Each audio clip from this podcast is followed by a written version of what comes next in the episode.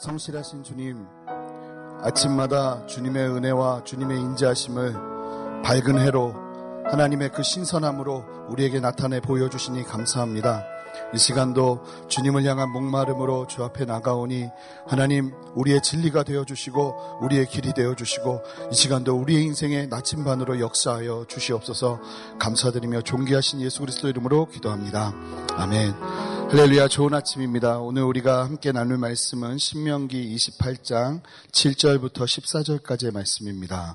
순종으로 받는 복이라는 제목으로 함께 말씀 나누겠습니다.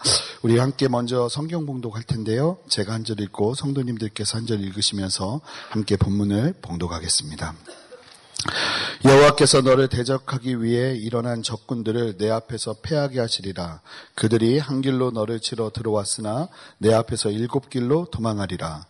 여호와께서 명령하사 내 창고와 내 손으로 하는 모든 일에 복을 내리시고 내 하나님 여호와께서 내게 주시는 땅에서 내게 복을 주실 것이며 여호와께서 내게 명령하신 대로 너를 세워 자기의 성민이 되게 하시리니 이는 내가 내 하나님 여호와의 명령을 지켜 그 길로 행할 것임이니라. 땅의 모든 백성이 여호와의 이름이 너를 위하여 불리는 것을 보고 너를 두려워하리라. 여호와께서 내게 주리라고 내 조상들에게 맹세하신 땅에서 내게 복을 주사 내 몸의 소생과 가축의 새끼와 토지의 소산을 많게 하시며 여호와께서 너를 위하여 하늘의 아름다운 보고를 여시사 내 땅에 때를 따라 비를 내리시고 내 손으로 하는 모든 일에 복을 주시리니 내가 많은 민족에게 꾸어줄지라도 너는 꾸이지 아니할 것이요 여호와께서 너를 머리가 되고 꼬리가 되지 않게 하시며 위에만 있고 아래에 있지 않게 하시리니 오직 너는 내가 오늘 내게 명령하는 내 하나님 여호와의 명령을 듣고 지켜 행하며 내가 오늘 너에게 명령하는 그 말씀을 떠나 좌로나 우로나 치우치지 아니하고 다른 신을 따라 섬기지 아니하면 이와 같으리라. 아멘. 아, 순종으로 받는 복이라는 제목으로 함께 말씀을 나누도록 하겠습니다. 아, 하나님은 어, 반복학습의 대가이십니다. 아마 반복학습의 시초는 우리 하나님이 아니실까 생각됩니다. 하나님께서 이스라엘 백성들에게 어, 말씀을 전하실 때 그리고 하나님의 마음을 나누실 때 계속 중요하게 하시는 것이 뭐냐면 이스라엘 백성들이 귀에 박히도록 계속 반복해서 말씀하시는 것입니다. 반복하신다는 것은 그만큼 중요하기 때문에 그렇습니다. 어, 개인적으로 제가 한 세 번, 오늘까지 세 번 설교를 준비하는데 어, 주제가 계속 같습니다. 그래서 어, 맨 처음에는 저도 신선하게 말씀을 준비할 수 있겠다 싶은 마음이 들었는데 이 세 번째 그 지금 계속 세 번째 가 똑같은 주제의 말씀이 다가오니까 이쯤 되면 어떤 생각이 드냐면요. 이 메시지가 어쩌면 나에게 들으라고 하나님이 주시는 게 아닌가 하는 생각이 들 정도인 거예요. 아, 하나님께서 그만큼 우리에게 반복하실 때는 이유가 있습니다. 그리고 그것을 잘 새겨서 우리가 누릴 때는 하나님께서 우리에게 주시는 놀라운 축복의 약속이 있는 줄 믿습니다. 함께 좀 그것을 살펴보고 싶습니다. 지난주 토요일에 살펴본 신명기 28장 1절부터 6절까지의 말씀은 개인을 향한 하나님의 축복이 담겨 있는 말씀입니다. 그리고 오늘 우리가 보는 이 말씀은 개인이 아닌 민족을 향한 하나님의 약속이 들어있는 말씀입니다. 그런데 이 축복의 원리는 항상 일맥상통합니다. 하나님의 축복의 원리는 항상 같습니다. 그 원리를 함께 살펴보고 또 하나님이 어떤 축복을 약속하셨는지 함께 좀 살펴보면서 은혜 나누기를 원합니다. 하나님은 개인을 향한 마음뿐만 아니라 잘 보면 한 민족을 향한 하나님의 마음도 아주 구체적으로 있는 것을 보게 됩니다.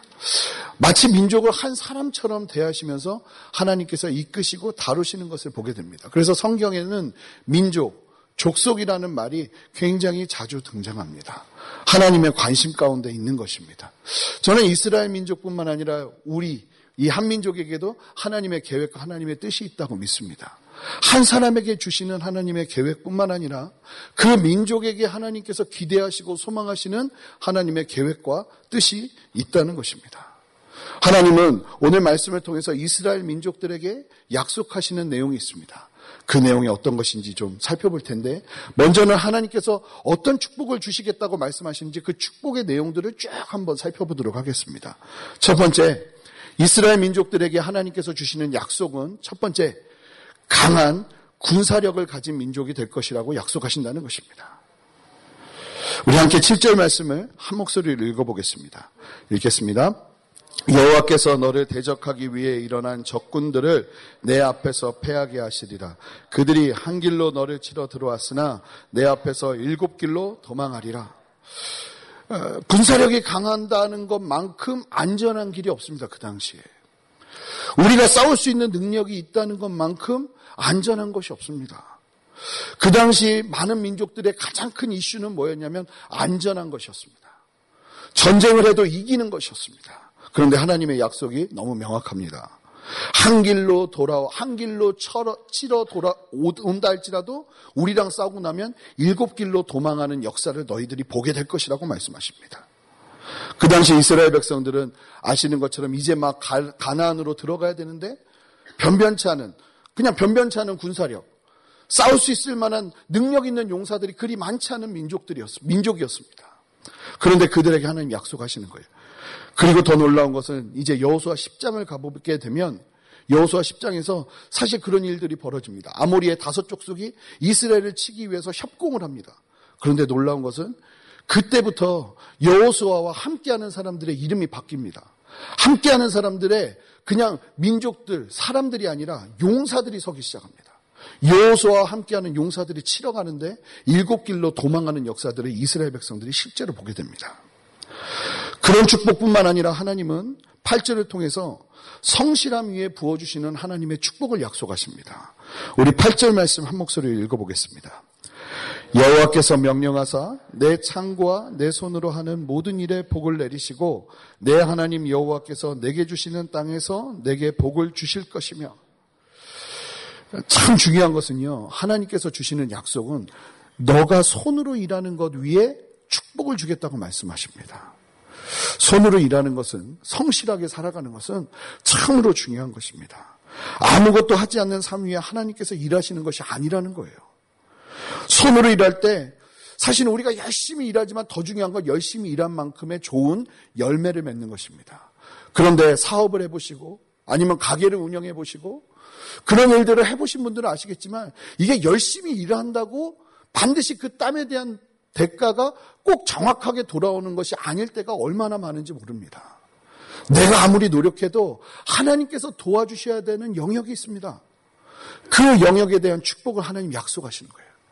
손으로 수고한다면 그 수고에 대한 엄청난 축복을 내가 너희들에게 줄 것이다. 여러분 이 축복을 믿으십니까? 하나님을 경외하는 사람들이 하나님 앞에서 수고하기 시작할 때, 이 땅을 살아가면서 땀을 흘리기 시작할 때, 그 땀 위에 하나님은 놀라운 은혜로 그리고 놀라운 축복으로 함께 하실 거예요. 여기서 멈추는 것이 아니라 11절을 함께 읽어보겠습니다. 번성의 축복이 있습니다. 함께 읽겠습니다. 시작. 여호와께서 내게 주리라고 내 조상들에게 맹세하신 땅에서 내게 복을 주사 내 몸의 소생과 가축, 가축의 새끼와 토지의 소산을 많게 하시며 여러분 그 당시 인구는 오늘날도 그렇지만 엄청난 경쟁력이었습니다. 가족이 한 가정을 이루고 한 가정을 이루고 그리고 그 가정 위에 하나님께서 자녀의 축복을 주시는 것은 하나님께서 주시는 엄청난 축복 중에 하나인 줄 믿습니다. 나의 밭이 황무할 때라는 책을 보면 굉장히 고통받는 그 고난 중에 고통받는 사람들의 이야기가 나오는데 그 주제가 뭐냐면 불임입니다. 결혼을 했음에도 불구하고 자녀가 우리의 가정 가운데 없는 것으로 인해 두 부부가 갖게 되는 고통이 전 그 책을 읽으면서 야 이게 실제적으로 만약에 그 일을 겪고 있는 분들이 있다면 이것이 얼마나 큰 고통인지 얼마나 큰 고통이면 책 제목이 나의 밭이 황무할 때입니다. 그래서 저는 고난에 관한 책인 줄 알고 읽어봤더니 이게 불임, 불임으로 고통받는 가정에 대한 어떤 신뢰를 들어서 보여주는 것이더라고요.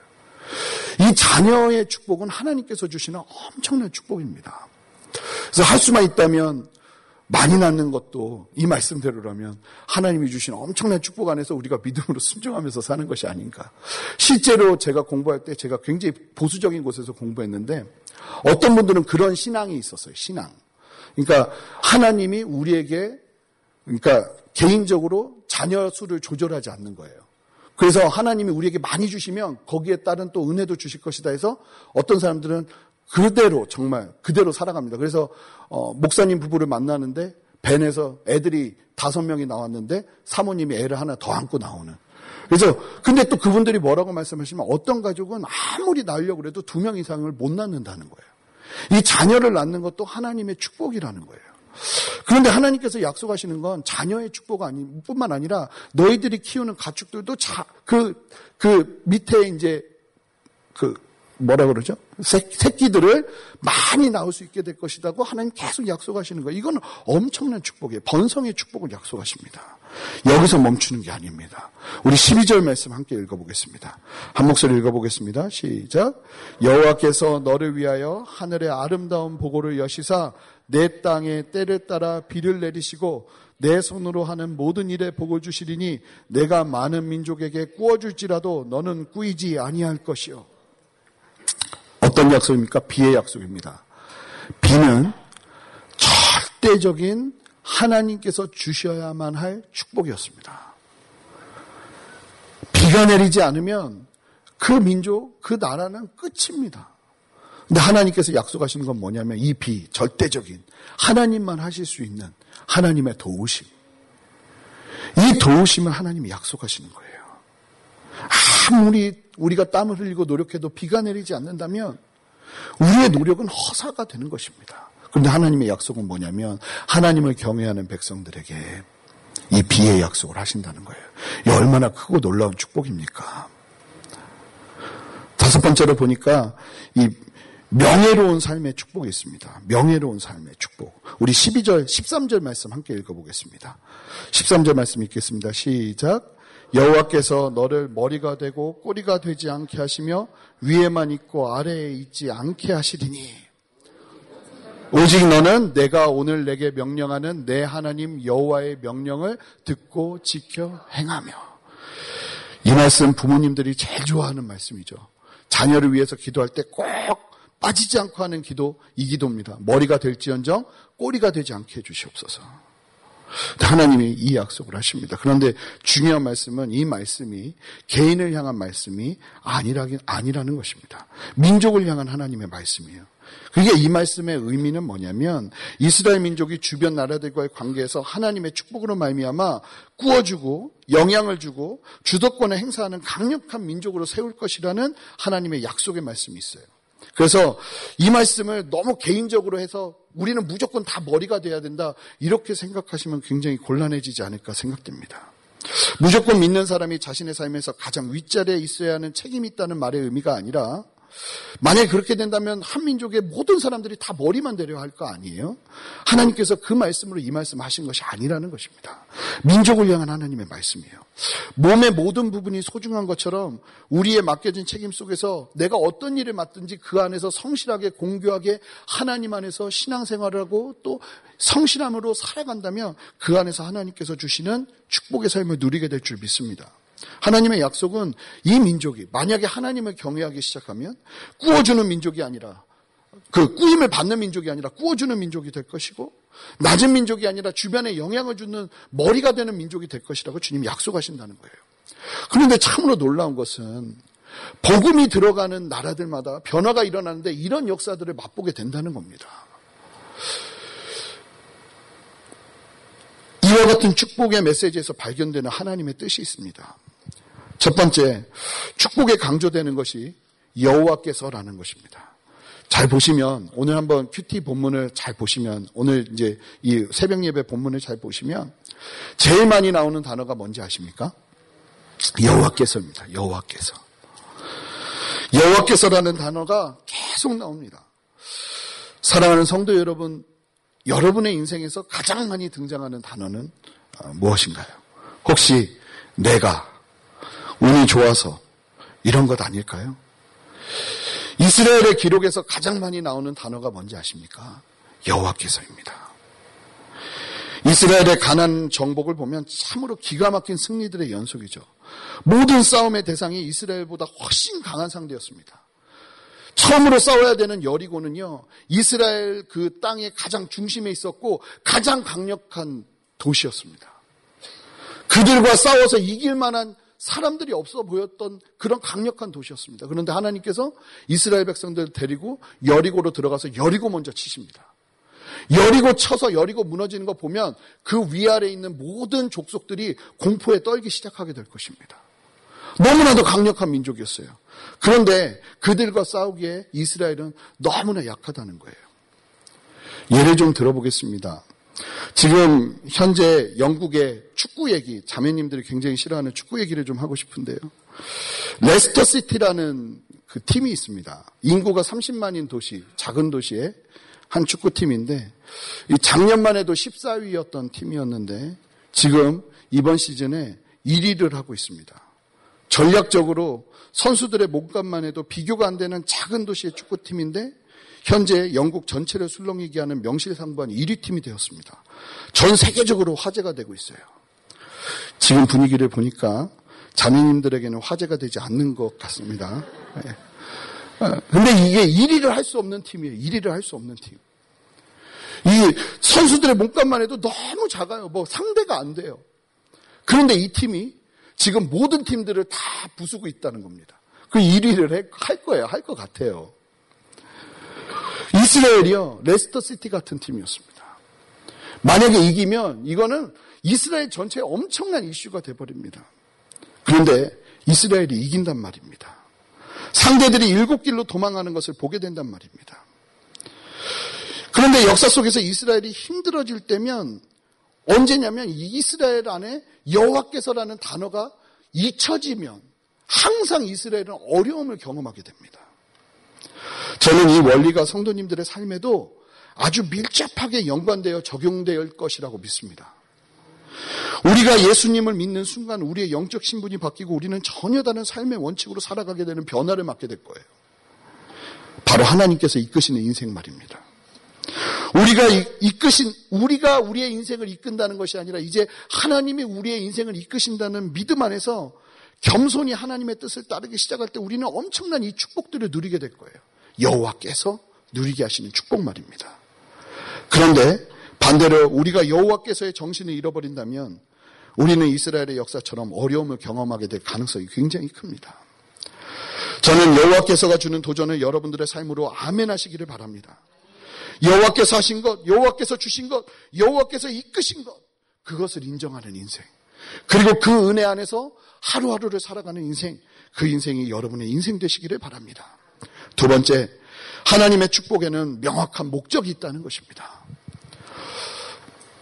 우리 구절 말씀 함께 읽어보겠습니다. 구절 말씀 읽어보겠습니다.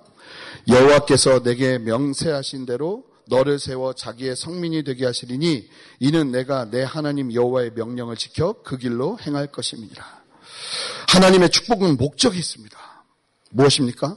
하나님께서 맹세하신 대로 반드시 축복을 하시는 첫 번째 이유는 이스라엘 백성들이 거룩한 백성이 되게 하시기 위함이라는 겁니다. 구절의 말씀을 보시는 것처럼 하나님의 맹세가 성립되는 데 있어서 절대적인 필요는 하나님의 명령을 지키고 순종하는 것입니다. 하나님의 말씀을 지키고 순종하며 살아갈 때 이스라엘 백성들이 뭐가 되냐면 거룩한 백성이 된다는 겁니다. 거룩한 백성이라는 뜻은 구별된 백성입니다. 하나님의 말씀대로 순종하기 시작할 때 다른 민족 안에 있어도 딱 눈에 들어오는 구별된 민족으로 이스라엘 백성들이 변하게 될 것이라는 겁니다. 성민으로 세우기 위한 하나님의 큰 뜻이 하나님의 축복 가운데 있다는 거예요. 사랑하는 성도 여러분, 여러분들의 삶이 성민의 삶을 살아가는 인생 되시기를 바랍니다. 단순히 말씀대로 사는 삶뿐만 아니라 그 삶을 통해서 하나님의 맹세하신 축복을 누리는 사람들 말입니다. 단순하게 순종하는 것뿐만 아니라 하나님의 약속의 말씀을 성취하면서 이뤄내는 사람들 말입니다. 거룩하게 구별된 삶을 살아가시기 바랍니다. 세상에서 세상 사람들과 비슷하게 살아가는 것이 아니라 세상에서 또렷하게 아, 저 사람은 하나님의 백성이구나 하는 성민의 삶을 살아가시는 여러분 되시길 바랍니다. 제가 얼마 전에 가족들과 찜질방을 가게 되었습니다. 근데 불가마에 들어갔는데 여성, 중년 여성 두 분이 대화를 나누시기 시작하는데 불가마는 그 두 분이 크게 대화를 나누면 소리가 돌아서 제 귀에서 그 바로 옆에서 말하는 것처럼 다 들리더라고요. 근데 이 두 분이 무슨 얘기를 하냐면 처음에 술 얘기를 시작하셨어요. 하, 요즘 그렇게 맥주가 그렇게 맛있다. 요즘 그때 앞에 분이 나는 소주가 더 맛있는데 이러면서 술 얘기를 몇 분을 하셨습니다. 그런데 이제 더우니까 오히려 그 소리가 더 집중돼서 들리더라고요. 그런데 이제 반전이 시작됩니다. 이 한 분이 요즘 힘든 얘기를 쭉 하는데 반대편에 계신 분이 갑자기 성경에 나오는 화평케 하는 자를 얘기하기 시작하시는 겁니다. 갑자기 제가 제 아내에게 입으로 이렇게 얘기했습니다. 대반전. 조금 전까지 술 이야기를 막 나누다가 신앙 이야기를 하는데 이분들이 보았더니 교회 다니시는 분들이에요. 이분은, 이분들은 모두가 바뀌는 거죠. 술 마실 때 모두가 따로 있고, 신앙생활 할 때 모두가 따로 있고.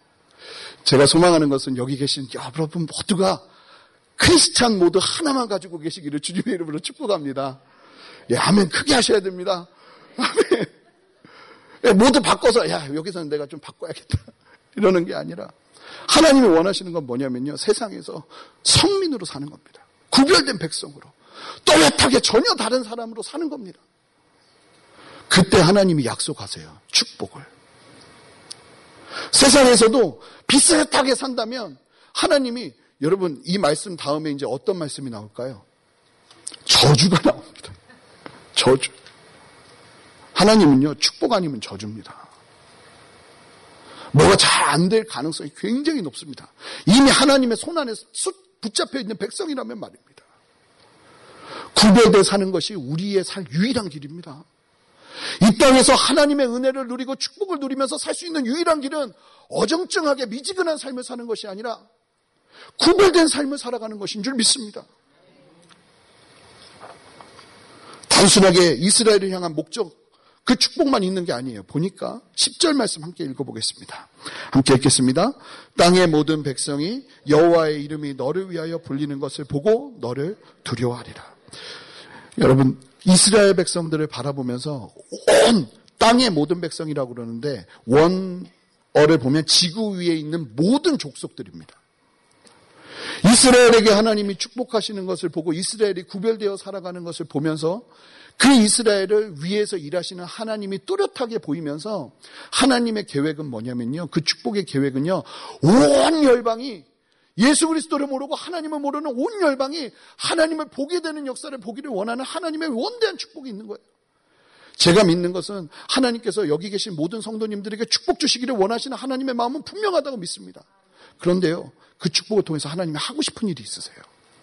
여러분을 통해서, 여러분들의 삶을 통해서 드러나는 하나님으로 인해서 주변의 사람들이 하나님을 보게 되는 거예요. 아, 저 가정은 정말 뭐가 다르구나. 제가 예수님을 처음 다 믿어야겠다고 결정을 하게 된 계기가 저희 어머님 집안은 예수님을 믿는 집안이었어요.